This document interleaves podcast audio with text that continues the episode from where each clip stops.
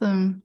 Okay. Hi, everyone. Uh, thanks for coming to the MetaGov seminar. Um, I'm really excited today to introduce Christina Pan. Um, so I met Christina when I was a postdoc at Stanford, and Christina was uh, an undergrad taking um, what what class was it? Like a HCI research class, I think, with Michael. Yeah, you're spot on. Yep. Great. uh, an HCI research class with Michael Bernstein, um, where um, the kind of project from the class was uh, inspired from some of the prior work that I'd done in digital juries, and then uh, actually continued well beyond the class, like like a year plus after the class, and, turned into this full fledged research project that um, has been really really interesting to to look at the findings. And, and in fact, uh, Christina presented this to um, the folks at Facebook I think um, several months ago or or almost a year ago. I don't remember now, but um, where people there were like, "Oh yes, we read this internally, and like it's super interesting, and like um, the findings are really resonant with um, some of the things we're finding." So that was really interesting to see. Um, and I guess I'll just let Christina take it away and tell us about this project. Absolutely. Well, as I've mentioned, probably ad nauseum, you know, thanks again for having me. So pretty much with this talk, I'm going to be talking about how our study investigating how to better understand um, which moderation systems the public views as the most legitimate. And so as a example really to get, you know, our brains going, um, the Supreme Court has made controversial decisions before, but has historically maintained a reservoir of goodwill. So an example of this is that in 1982, the Canadian Supreme Court added the Charter of Rights and Freedoms to the Canadian Constitution, which increased the Supreme Court's power to intervene in policy. While the move was controversial at the time, in the long term, the Canadian Supreme Court was able to maintain strong support from the Canadian public. And so this suggests that these courts benefit from a reservoir of goodwill that um, is essentially considered to form the foundation of legitimacy as postulated by political science professor James Gibson. When online platforms try to make similarly controversial decisions, we see that they don't benefit from this reservoir of goodwill. So, for instance, according to a poll by the Cato Institute and YouGov, 75% of Americans don't trust social media to make fair content moderation decisions, and this same poll actually found that 60% of Americans want more control over the posts they see. In addition, another poll um, done by the Pew Research Center found that 73% of adults believe that social media platforms are likely to censor political viewpoints that they find objectionable. And this belief was common across Americans of all political leanings. So naturally, there's a question of why is it that social media platforms don't get the same reservoir of goodwill compared to um, courts such as the Canadian Supreme Court? And so scholarship has suggested that these issues are symptoms of a lack of perceived legitimacy in um, content moderation systems in online platforms. And so there are a lot of types of legitimacy. In this um, talk, we're going to be focusing on perceived legitimacy, which is defined as the acceptance of authority by those who are subject to it. Perceived legitimacy is important because we have exper- empirical studies showing that institutions with high amounts of perceived legitimacy had greater acceptance of unpopular decisions, more cooperation, and more compliance in the long term. Now, how exactly does one calculate perceived legitimacy? In our survey, we calculated it from five aspects. First off, there's outcome satisfaction. Then there's trustworthiness of the process involved fairness and impartiality of the process in question, institutional commitment, and then finally decisional jurisdiction. Some of these terms may be new, so I want to explain uh, some of the more novel ones. So first off, outcome satisfaction is the extent to which the pollee or the participant or the respondent is satisfied with the way that the moderation process handled the decision. Institutional commitment is defined as the extent to which the participant wants the process to continue making um, such decisions and then finally, we have decisional jurisdiction, which is the extent to which the pollee wants the process to maintain its scope of decision-making powers. So for instance, low decisional jurisdiction means that the pollee wants the process to make decisions with smaller impact. In some ways, you can think of it as demoting the process. Um, on the slide here, essentially below each of the five aspects are the statements that we asked to assess the aspect for legitimacy within the survey. All right, so before we continue down in this presentation. Um, we'll do a brief snapshot of what we'll be discussing for the rest of it. So first of all, you know, as a high level, we investigated which moderation systems the public views as most legitimate. And so how did we do this? We conducted a within subjects experiment that measured the perceived legitimacy in the context of randomized moderation decisions. Our findings are twofold. First off, expert panels have the highest legitimacy. And second, the agreement with the decision played a larger role than the process itself in determining perceived legitimacy. So taking a step back, um, let's talk about which moderation processes we investigated. So we analyzed four content moderation processes, and they represent both conventional as well as emerging solutions of content moderation. Um, pretty much paid contractors and algorithms represent conventional methods, while the expert panel and digital jury are emerging solutions that were designed with the intent of building greater legitimacy. um, with regards to what we were investigating, we were investigating two research questions. First off, how does the type of moderation process impact the perceived legitimacy of content moderation? And second of all, how does the outcome alignment of a moderation decision with personal beliefs impact perceived legitimacy of the moderation process? Now let's talk about our hypotheses involving process. We hypothesized that the digital jury would be perceived as the most legitimate moderation process and then that it would be followed by the expert panels, then by the algorithm, and then finally the paid contractor. This comes from the fact that digital juries and expert panels have more independence from platforms, and independence has been correlated with perceived legitimacy. In addition, digital juries strongly embody the concept of democratic representation, which contributes to higher democratic legitimacy. And then finally, prior work shows that overall, algorithms are perceived to be more trustworthy than humans. Now, with regards to outcome alignment, we hypothesized that the decisions that align with users' beliefs would be perceived as more legitimate. And so this comes from a whole slew of research um, that kind of summarized really to show that confirmation biases can motivate reasoning, and then humans have other cognitive biases that are strongly mediated by partisan identification. All right, so now let's move on to study design. So with our study, we surveyed 100 US-based Facebook users and that we sourced from Amazon Mechanical Turk. Here we have a little bit in terms of their demographics. Overall, in terms of political leaning and uh, gender, they were more or less evenly spread um, with uh, essentially kind of independent um, participants being a little bit overrepresented, as well as gender skewing a little bit more female. In addition, we have some more demographic uh, information. So here we have age as well as education. And so the age is relatively even, although um, the 18 to 24 year old segment is a little bit underrepresented. And then with regards to education, um, education skewed a little bit more highly educated than the general US population. Now, um, with regards to these survey design, what we did is that we conducted a within subjects experiment where we showed participants a selection of real Facebook posts that were matched with a randomly selected moderation process. So one of the four that I talked about earlier, as well as a randomly selected moderation outcome. So whether or not the post was left up or taken down. The posts that were shown were real Facebook posts and they were selected for potentially violating either the hate speech, incitement to violence, or misinformation um, sections of Facebook's community standards. However, we don't know whether or not there was a moderation decision um, made by Facebook, and if so, you know whether or not the posts were left up or taken down.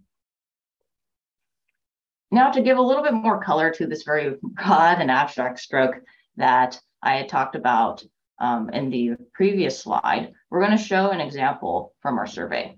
So over on the left here, we have a post, and then the participant was asked whether or not they believe the post should be left up or taken down.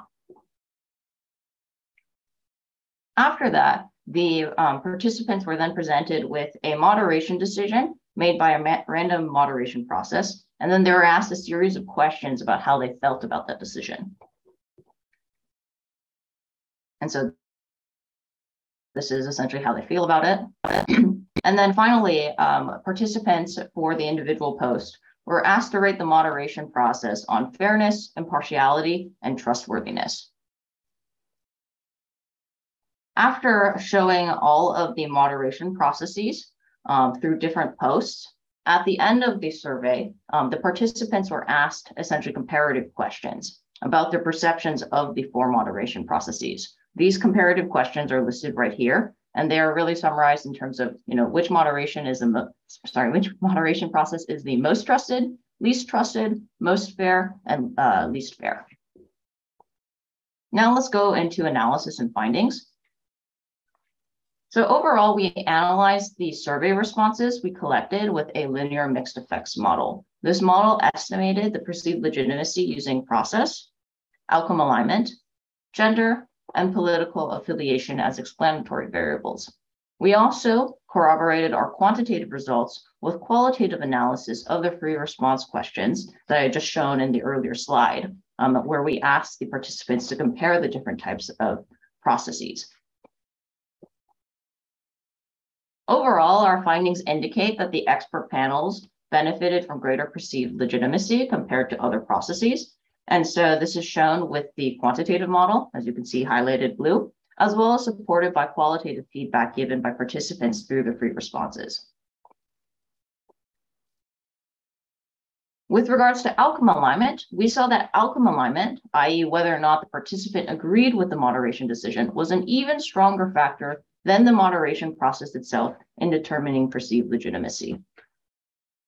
This becomes really evident when we overlay essentially the effect of process outcome alignment on a graph over the process effects. And so this is the blue showing the um, outcome preference alignment.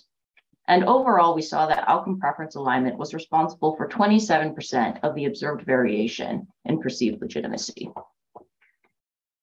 Now for some other findings, um, we saw that participants strongly preferred um, group decision making to decisions made by individual moderators as we saw that either that 42% of respondents expressed that either you know a single person makes more biased decisions or multiple people can help mitigate bias which effectively is um, essentially two sides of the same coin. With regards to another finding we also saw that algorithms were not seen as an adequate substitute for human moderators even though they were considered very impartial you can see this with regards to the percentage of participants that rated the algorithm as the most partial. You know, it beats the rest by a lot with 51%. Um, however, we saw that a third of respondents considered the algorithm to be the most untrustworthy process. And so, a really good quote that was shared by a participant was that the least trustworthy would likely be the algorithm due to the complex nature, nuance, and context of the, the human language. Algorithms cannot navigate the complexity and subtleties of our communication. Now let's move on to discussion. Overall, it seems that mistrust of peers appear to override the democratic benefits of digital juries for our participants. At the same time, trust can be created or lost at many points along the way, since there are many factors such as jury composition that may lead to greater or lesser trust. And we've also seen this in um, previous works, such as work investigating, um, you know, effectively digital juries in um, situations such as League of Legends. In addition, um, perceived legitimacy is vulnerable to a lack of understanding of the processes involved, as well as misconceptions about them. And so here we have two quotes essentially asking about what exactly are we assessing and showing a lack of understanding of what the processes entail. Finally, in a polarized environment, it can be extremely difficult to create broad legitimacy for any moderation process because strongly held beliefs may place a cap on perceived legitimacy. It's also important to note that these beliefs can be shaped by many factors that include community norms, individual experience, in group versus out group dynamics, and finally, prevailing political discourse.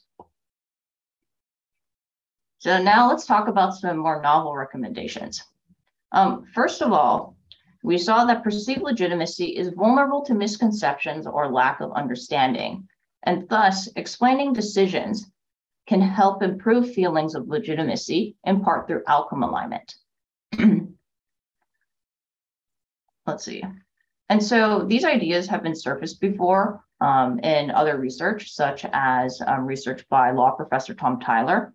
And so examples of explanatory variables can include additional context. For instance, what were the facts that were considered, who made the decision, as well as why the decision was made in a particular manner. Our second recommendation um, comes from the fact that beliefs are shaped by individual experiences. We saw that survey participants often justified their belief in the trustworthiness of a process based on examples from the survey. Thus, platforms should create or highlight positive experiences with content moderation, and ideally, this should be done at an individual level. So, to put some more color into the suggestion, since I imagine it can be quite abstract, let's dive into an example. So imagine a user is dissatisfied with a content moderation system, such as, you know, the user had one of their posts taken down, or they were interacting with a post of someone um, who has had their uh, post taken down. And then in this scenario, platforms could show users examples where the user is likely to agree, such as providing uncontroversial examples of posts removed. This could then help the user build trust by seeing the moderation system working well and showing that the moderation system is not necessarily biased against that user and their viewpoint. Um, in addition, another example is that there's been other work that's recently come out um, involving end user audits, where essentially after the end user went through examples, um, essentially moderated by a particular algorithm, they came out with uh, a feeling of actually higher trust in the algorithm.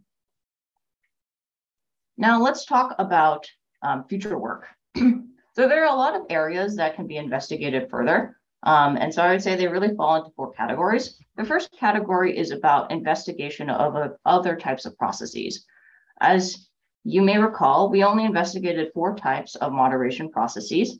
And so one type that was not included in this investigation um, was essentially community moderation. In addition to that, in real life, uh, moderation processes are not just we have an expert panel and the expert panel is the one that decides whether or not this post is taken up or down, but they are involved essentially tiered set of processes. For instance, starting out with an algorithm, then it's um, essentially then followed up by like an individual moderator, et cetera. And so um, we didn't investigate those types of processes, and it is worth investigating whether or not, um, you know, these changes, you know, affect essentially the results.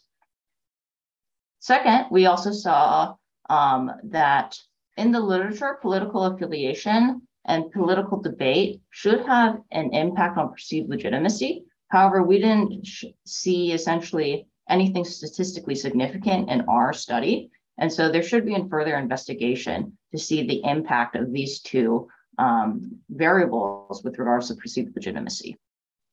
Um, then in terms of the third one, we have essentially, there should be further work investigating um, how to further incorporate expertise into content moderation, um, because at the end of the day, expertise is something that does provide greater legitimacy, but there are also practical considerations to take into account. And so this also does tie into a little bit with regards to the first um, set of areas that could be investigated further, um, really with regards to the tiered processes.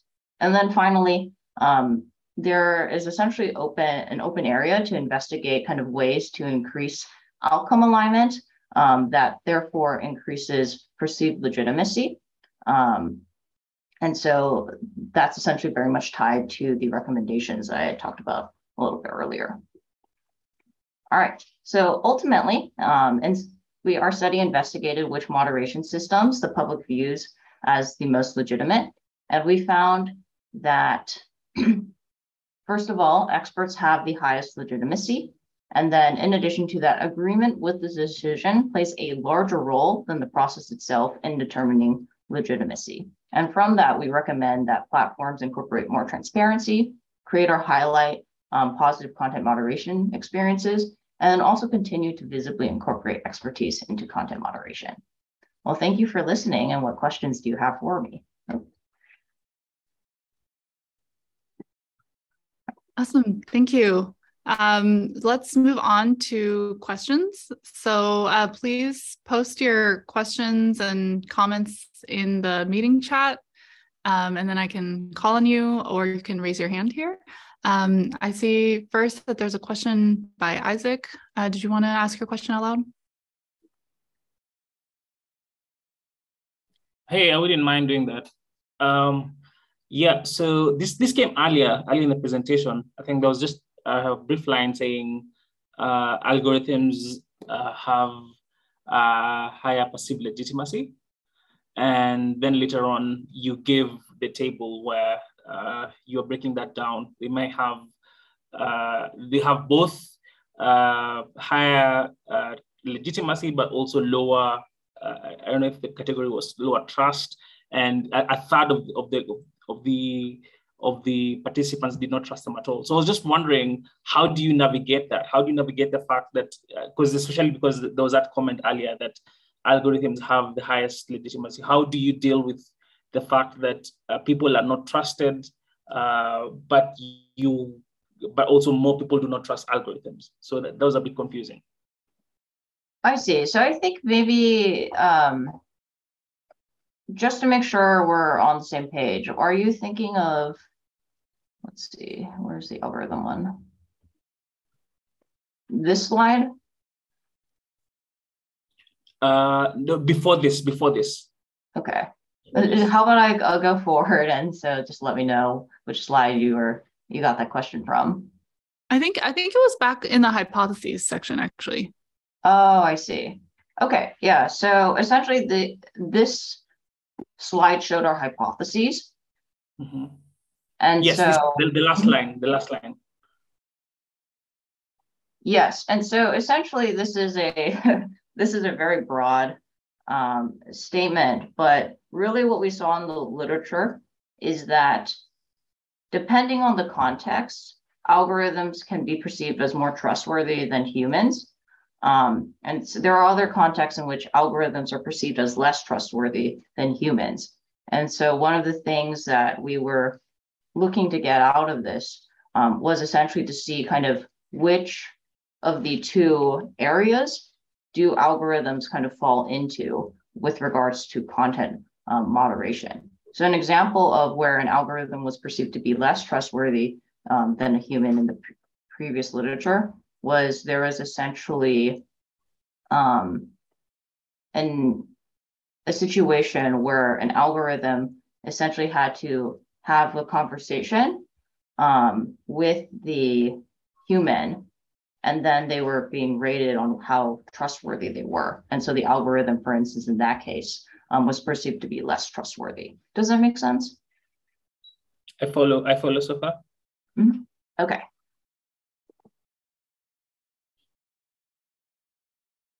let's see. Also, um, Amy, let's see, you you had a comment here. So my hunch slash understanding is that if you pull the general user base of social media, they're more inclined to take down content than expert or paid moderators. How does this square with the goal of increasing outcome alignment?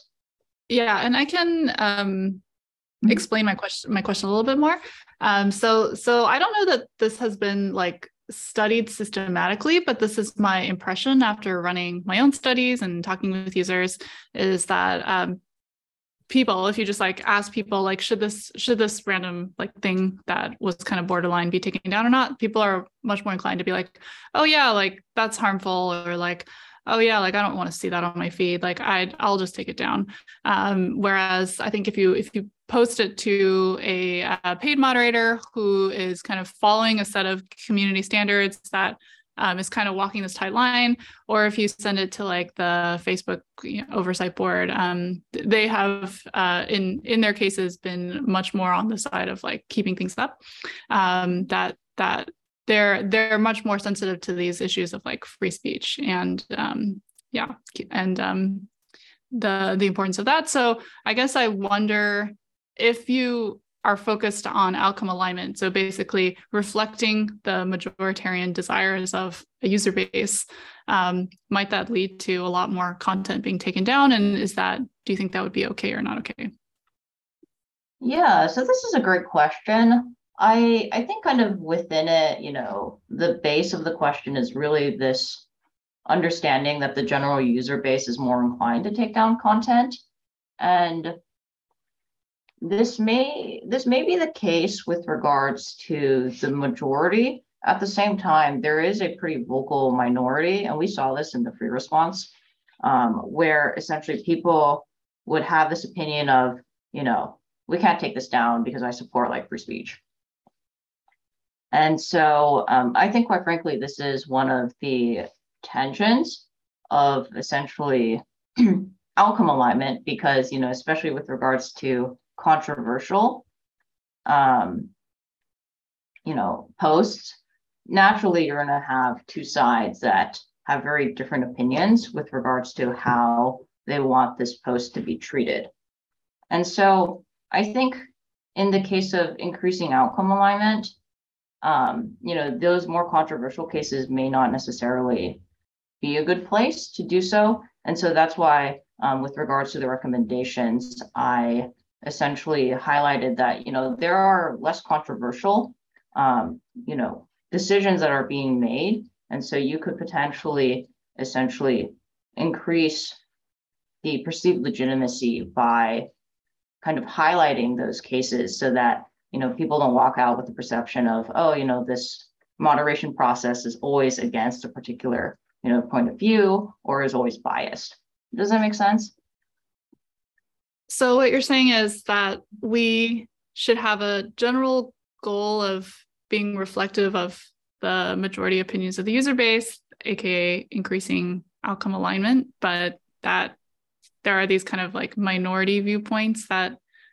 you think should override that in certain cases or um, ba- based on some kind of like standard regarding um, uh, like s- speech rights or or something like that uh not quite i i think really your question at the end of the day very much highlights like essentially the let's see, trying to find the slide here.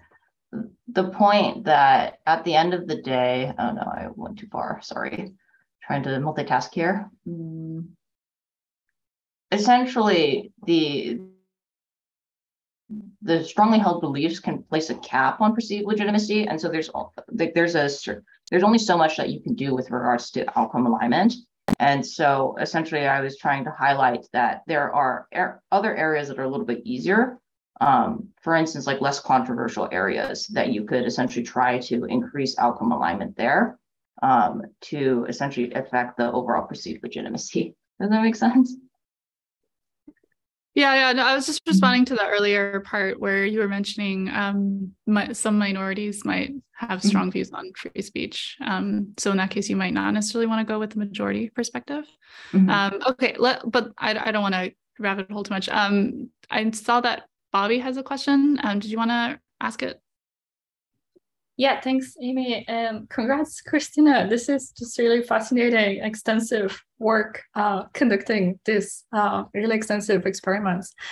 Um, yeah, really cool work. And I'm excited to read the whole paper. And I was curious uh, with regards to exactly on these slides, you have community norms. And I was wondering, uh, in practice like accounting for the complexities and potential controversies within community standards norm and policies and how this affects uh, the work that uh, the content uh, moderation contractors right the juries and uh, the algorithmic content moderation and the panel are doing right? Because how do we account for the these different kinds of community norms in the process of measuring legitimacy?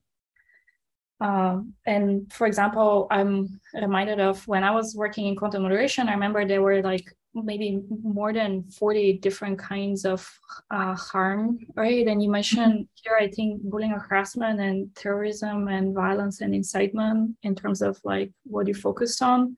But I'm wondering about can you overlay the different categories of um, kind of policy violation uh, with this uh, perception of legitimacy, right? And in this way, sort of contextualize legitimacy in the context of the particular violation of a policy or kind of harm that people are experiencing.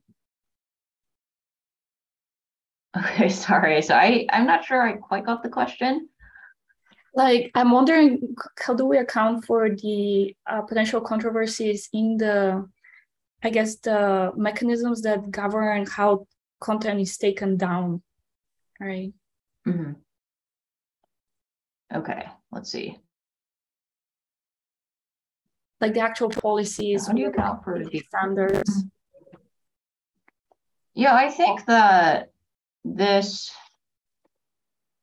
how, how do I put it? This in some ways ties to the point I make about um, incorporating more transparency into the process because, you know, with regards to so, social media um, content moderation, there have been a lot of controversies.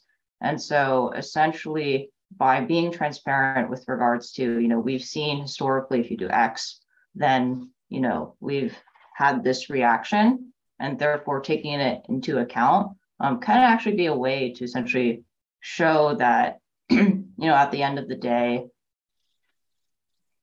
um, the there's a lot of work going on to essentially keep to walk that fine line with regards to content moderation. And so I think in some ways, you know, especially if the user base is well aware of particular um, controversies, it could be a way to actually increase um, perceived legitimacy. Does that make sense? Like there's there's an opportunity there, although you know it is a very tight line. And maybe I'm wondering if legitimacy um, could be higher in some kind of, let's say, misinformation mm-hmm. versus bullying or harassment, right? Versus, mm-hmm. right, like in if if it makes sense to kind of look at it in this sort of contextual level, and then the particular sort of community standards that how do they impact the perceived legitimacy? Absolutely, and I think that's a that's a great point. Um, I think at this point in time, especially with regards to the types of moderation processes and also investigated Facebook, where there's not a strong um, distinction between the types of harm um, when you're just like kind of going through Facebook on a day to day basis, that there is a lot of muddling. And so I, I do I, I'm inclined to agree with your hypothesis that if you were to try to split things up, like for instance, with regards to misinformation, or um, for instance, uh, like incitement to violence, that you know you can see different, essentially, sets of perceived legitimacy kind of factored on those different um, cases. Does that make sense? Yeah, yeah. Thanks. Um, mm-hmm. Um, yeah. Related to your question, Bobby, this made me think. I, I, have another project where we're trying to bring in the idea of like case law to to content moderation, um, because you know I I think you bring up a really good point that like with policies, especially when they get to like 40 or 50 pages long like you know for any content moderator to be able to understand that is really tough and then you know it really it you could probably spend 100 pages and still not get to all the nuance that you you need. Um, and and you know so we got inspired by like the field of in legal settings like case law right? Because you there you can have a measure of some some way to have legitimate or, legitimacy but also like consistency. Um, but it's kind of like building on prior cases. Um, so yeah anyway just just something that i thought of when you mentioned that question. Yeah thanks. Well, super exciting Absolutely. And also, would you like to um, talk about kind of that second uh, piece to the comment about um, essentially the the traumatized kind of con- content moderators?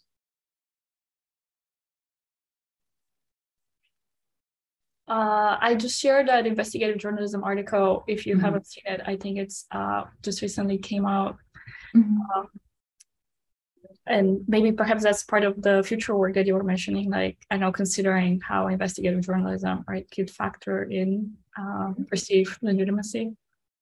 Absolutely. Yeah. Mm-hmm.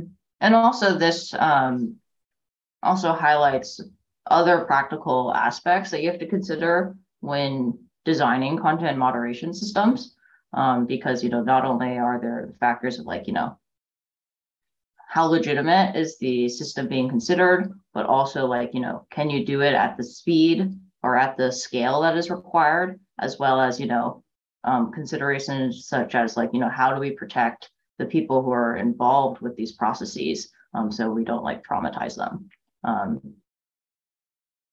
and I, I, I totally resonate with regards to that because um, a lot of the posts that we went through tr- when trying to essentially get posts for their survey were were quite a bit. so, you know, I would have to like kind of walk out and just like take a break and like go like, okay, you know, that was like gnarly stuff.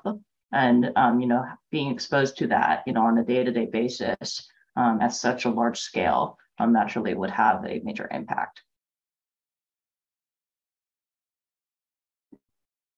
Um, kind of related to this question, um, I had a follow-up question, which mm-hmm. is on operationalizing this idea of experts and, and expert panels. Um, did you have any thoughts on who you think should be defined as an expert and um, yeah any thoughts on like what you think the general public or like people who participated in this study would consider to be experts um, and how might how might one go about like recruiting them or having them participate in this process? That's a great question. So okay thinking back it's also been a while since i've seen the free response uh, raw text. Um, uh, thinking back on the participants' responses, hmm, I think with regards to domain of expertise, there wasn't a lot really said there. There were more questions about like, what exactly does expertise mean? Um, and then there were also a lot of calls for diverse viewpoints um, with regards to kind of all of the content moderation um, processes. And so experts are included in that. Um, I would say kind of judging from other other sources of information, for instance, with regards to some of the controversies involving the uh, Facebook Oversight Board.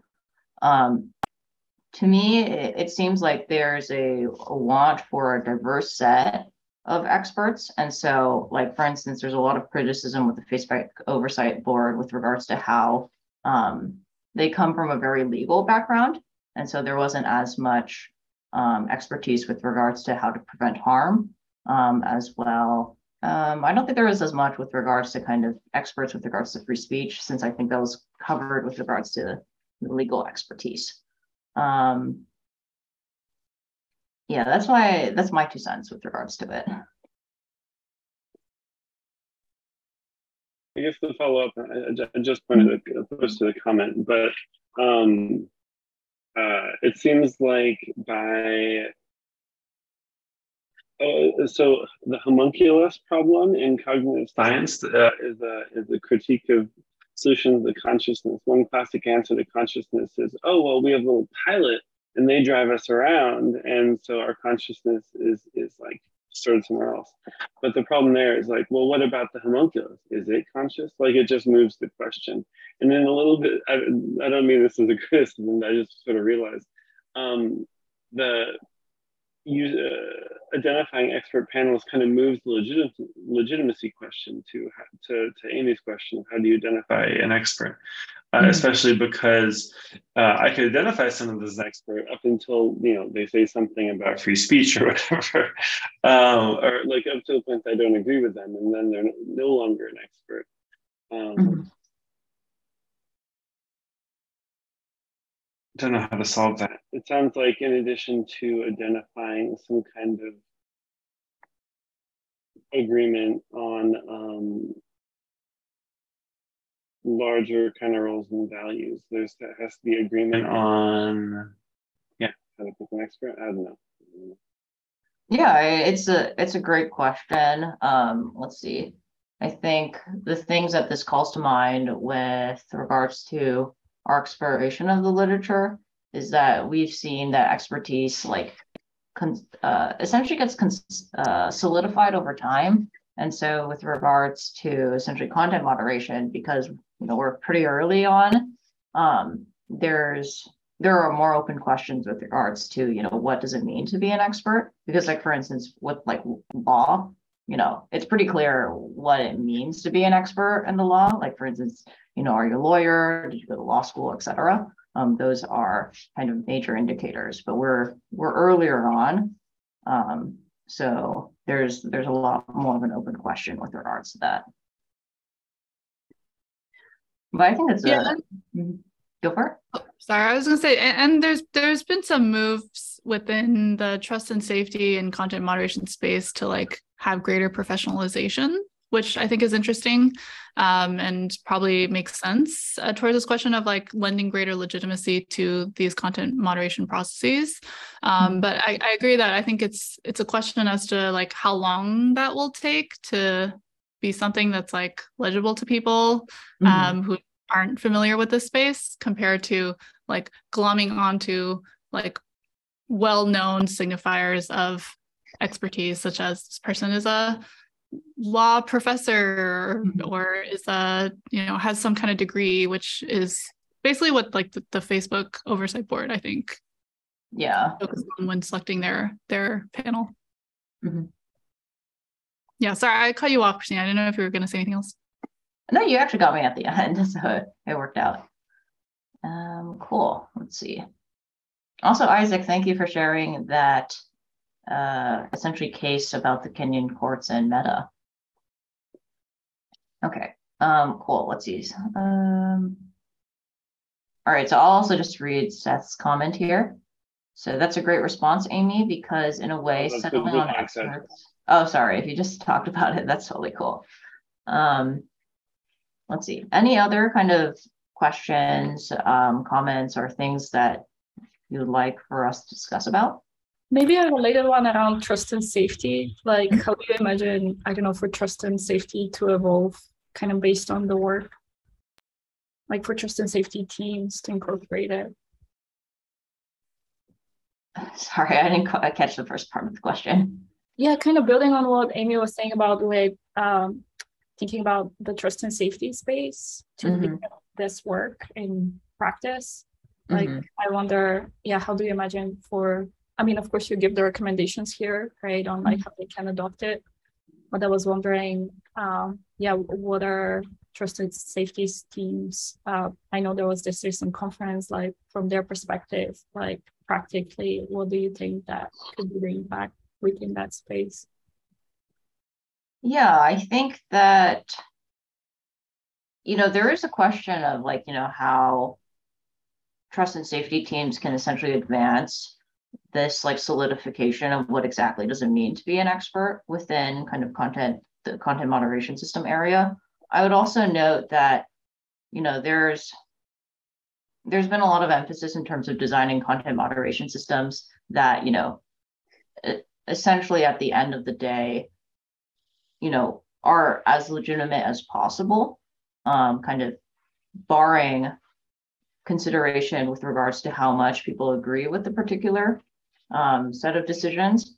And so I think there is actually room to essentially see and also kind of experiment with how you know we can essentially change how people perceive um, content moderation systems overall and so that's why i like the recommendations i talk about creating or highlighting you know positive content moderation experiences because um, for instance, not all uh, moderation process uh, processes decisions are controversial. And so being able to highlight that, hey, you know, we're talking about the most controversial decisions, but look at all of the stuff that we've done that is not controversial at all. And essentially highlighting that uh, maybe to essentially um, increase the overall legitimacy of these processes involved. Um, another thing that I recall is that, you know, before recently, um, the Supreme Court um, tended to make decisions. And I know, Amy, you talk about this, um, this uh, work quite a bit with regards to the decisions that the Supreme Court used to make tracked pretty well to public opinion. And so that helped essentially build a base um, of goodwill um, so that, you know, when more controversial decisions until recently um, occurred, you know, you had that base to kind of fall back to. Yeah, I think it'll be interesting to see what happens in the US Supreme Court case. Like, I think legal scholars have the opinion that because the Supreme Court is more um, uh, or, or, like uh, less ideologically like um, aligned with the mm-hmm. general population of the U.S. that we'll start seeing decisions, and we have started to see decisions that kind of mm-hmm. break with public opinion, and yeah. whether that would then lead to a decline in kind of the perceived legitimacy of the Supreme Court. Mm-hmm. Yeah, because I, I think what like my my take on kind of this like goodwill, this reservoir support is that essentially if you have something that people are disagree with once in a while, it's very different than like having like a system where people are constantly saying, I disagree with everything the system makes. And so, you know, highlighting that, you know, there are a lot of decisions that the system has made that people agree with um, could essentially change that perception um, and be able to build a little bit more of that reservoir of goodwill.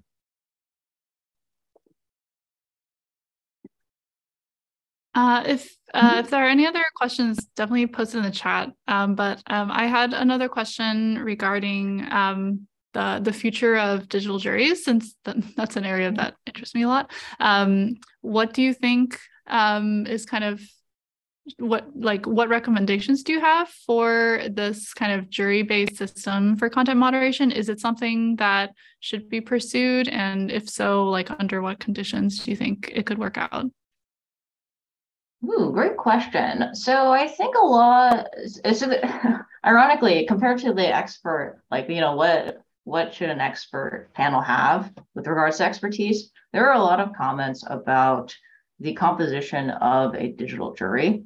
And so a lot of it really stemmed, and I'll actually go to the slide since I think the quotes are quite illustrative. Um, there's a, a lot of distrust over you know what it means to like over like the quote unquote like average or regular like facebook user. Um, and also a lot of mistrust over essentially the diversity of these panels. Um, and so kind of with regards to the diversity part the demographics um, essentially that led to a lot of concerns about like oh, I'm not like the normal user. So I'm expecting that, you know, the majority um, kind of user viewpoint is going to kind of override um, any concerns from a minority perspective. And um, with regards to the selection of Facebook users, because they're just like, oh, just like random, like, you know, who knows what they are. Um, there, I think there's actually opportunity to highlight essentially that there is quality with regards to you know the users that are selected. And so for instance kind of bringing in ideas of like reputation systems you know how often is a facebook user kind of involved you know the the size of the um, group could potentially you know help make it essentially help those democratic benefits of digital juries um, be more apparent and less weighed down by the mistrust of like the peers within um, kind of online communities overall. Does that make sense? Yeah, and I guess I'll point out that you know juries as they are implemented in the U.S. Mm-hmm. Um, legal system, they're they're not randomly selected from across the entire US population. There's mm-hmm. kind of some kind of localization that's happening there in that these are closer to your peers because they live in the same jurisdiction as you and mm-hmm. um, can kind of speak to that. And, and you oftentimes see differences in uh, how a jury will um, decide on a case in one jurisdiction in one state versus you know a different state um, and that speaks a bit to more local norms. Um, of course, in the online context, the idea of like what is local, I think, is a lot more mixed. Like you you can't really necessarily go by like geographic locality um, as the the best way. Um, but yeah, I think these questions of like jury composition are really interesting when you get into these like online network spaces. Yeah, absolutely. And I would also say that um, you know, you had mentioned about essentially kind of more local.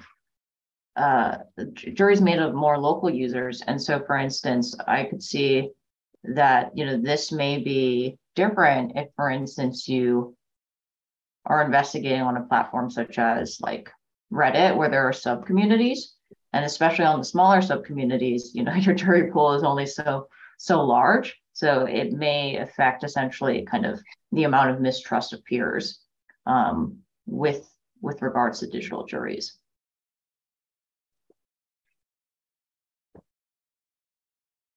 Uh, okay, so I think I'll ask one last time if there are any questions, and um, if not, I think we can end here. Oh yes, we have one question. Aviv? Mm-hmm. Yeah, I think it would be very interesting to see if these results were different in a community that had just run through an end-to-end citizen assembly process that that was like heavily publicized. So there might be cities or states, um, or like you know, or countries where that happened. And I guess I'm I I'd be curious as a hypothesis of if you had just had a process that had you know fairly broad buy-in that was um, covered heavily within that community that did show random people um, uh, able to to be effective thinkers and make good decisions. Would you hypothesize um, that that would affect these results, or do you think it would not? Okay, sorry, there's quite a long build up, so, so yeah. you could.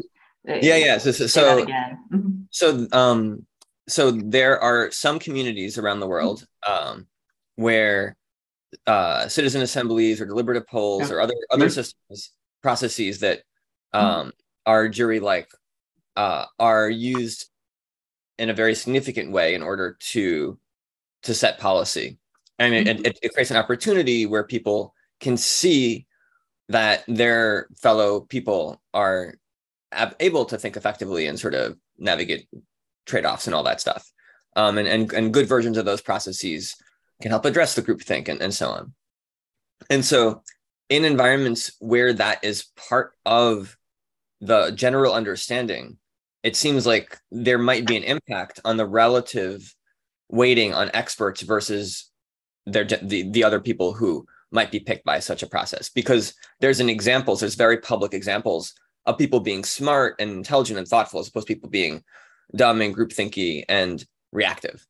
Um and so i'm i'm wondering uh like i guess it would be really interesting to to even pick one of those communities and say oh you can only only turkers who are in like this city that just had a major process or whatever. Um like what would be the outcome uh, within within that. And and and because that that shows a sort of direction for that that this isn't this is something that's actually based off of the current acculturation and sort of beliefs that might be changed with new information. Yeah i think that's very possible. So um, with regards to references to kind of off well we'll call it offline um, norms I do remember there was, for instance, one respondent in the free response who essentially put digital juries as the least trustworthy. And they said, you know, I don't believe in digital juries because I think they're going to run into the same pitfalls that, you know, I see with regards to juries in real life. And so essentially, if you change that base kind of expectation with regards to, you know, digital, like um, kind of democratic um, representation and like how people are involved with the with offline um, communities i i totally think it would change how they you know would perceive like digital juries versus um, kind of expert panels for instance. And so this is also why um, you know when we did our study we were very cognizant of essentially only having participants um, from the US because if you like throw in um, kind of additional variables there, it would muddle the results. Right. Yeah, I think it'd be very interesting just to do the UK and mm-hmm. see because apparently the reputations are very different. Absolutely. Thanks. Thanks for the paper and thanks for the really great tables. Um, uh, like of of the of the responses and the pros and cons. I really appreciated that. Oh, thank you. Awesome. So I think we're about out of time. Thank you everyone for questions and thank you, Christina, for a really great talk and for answering and discussing uh, all of the questions. Um, so we we typically do this at the end. Um, if everyone can un quickly unmute themselves uh, and then applaud. Uh, three, two, one.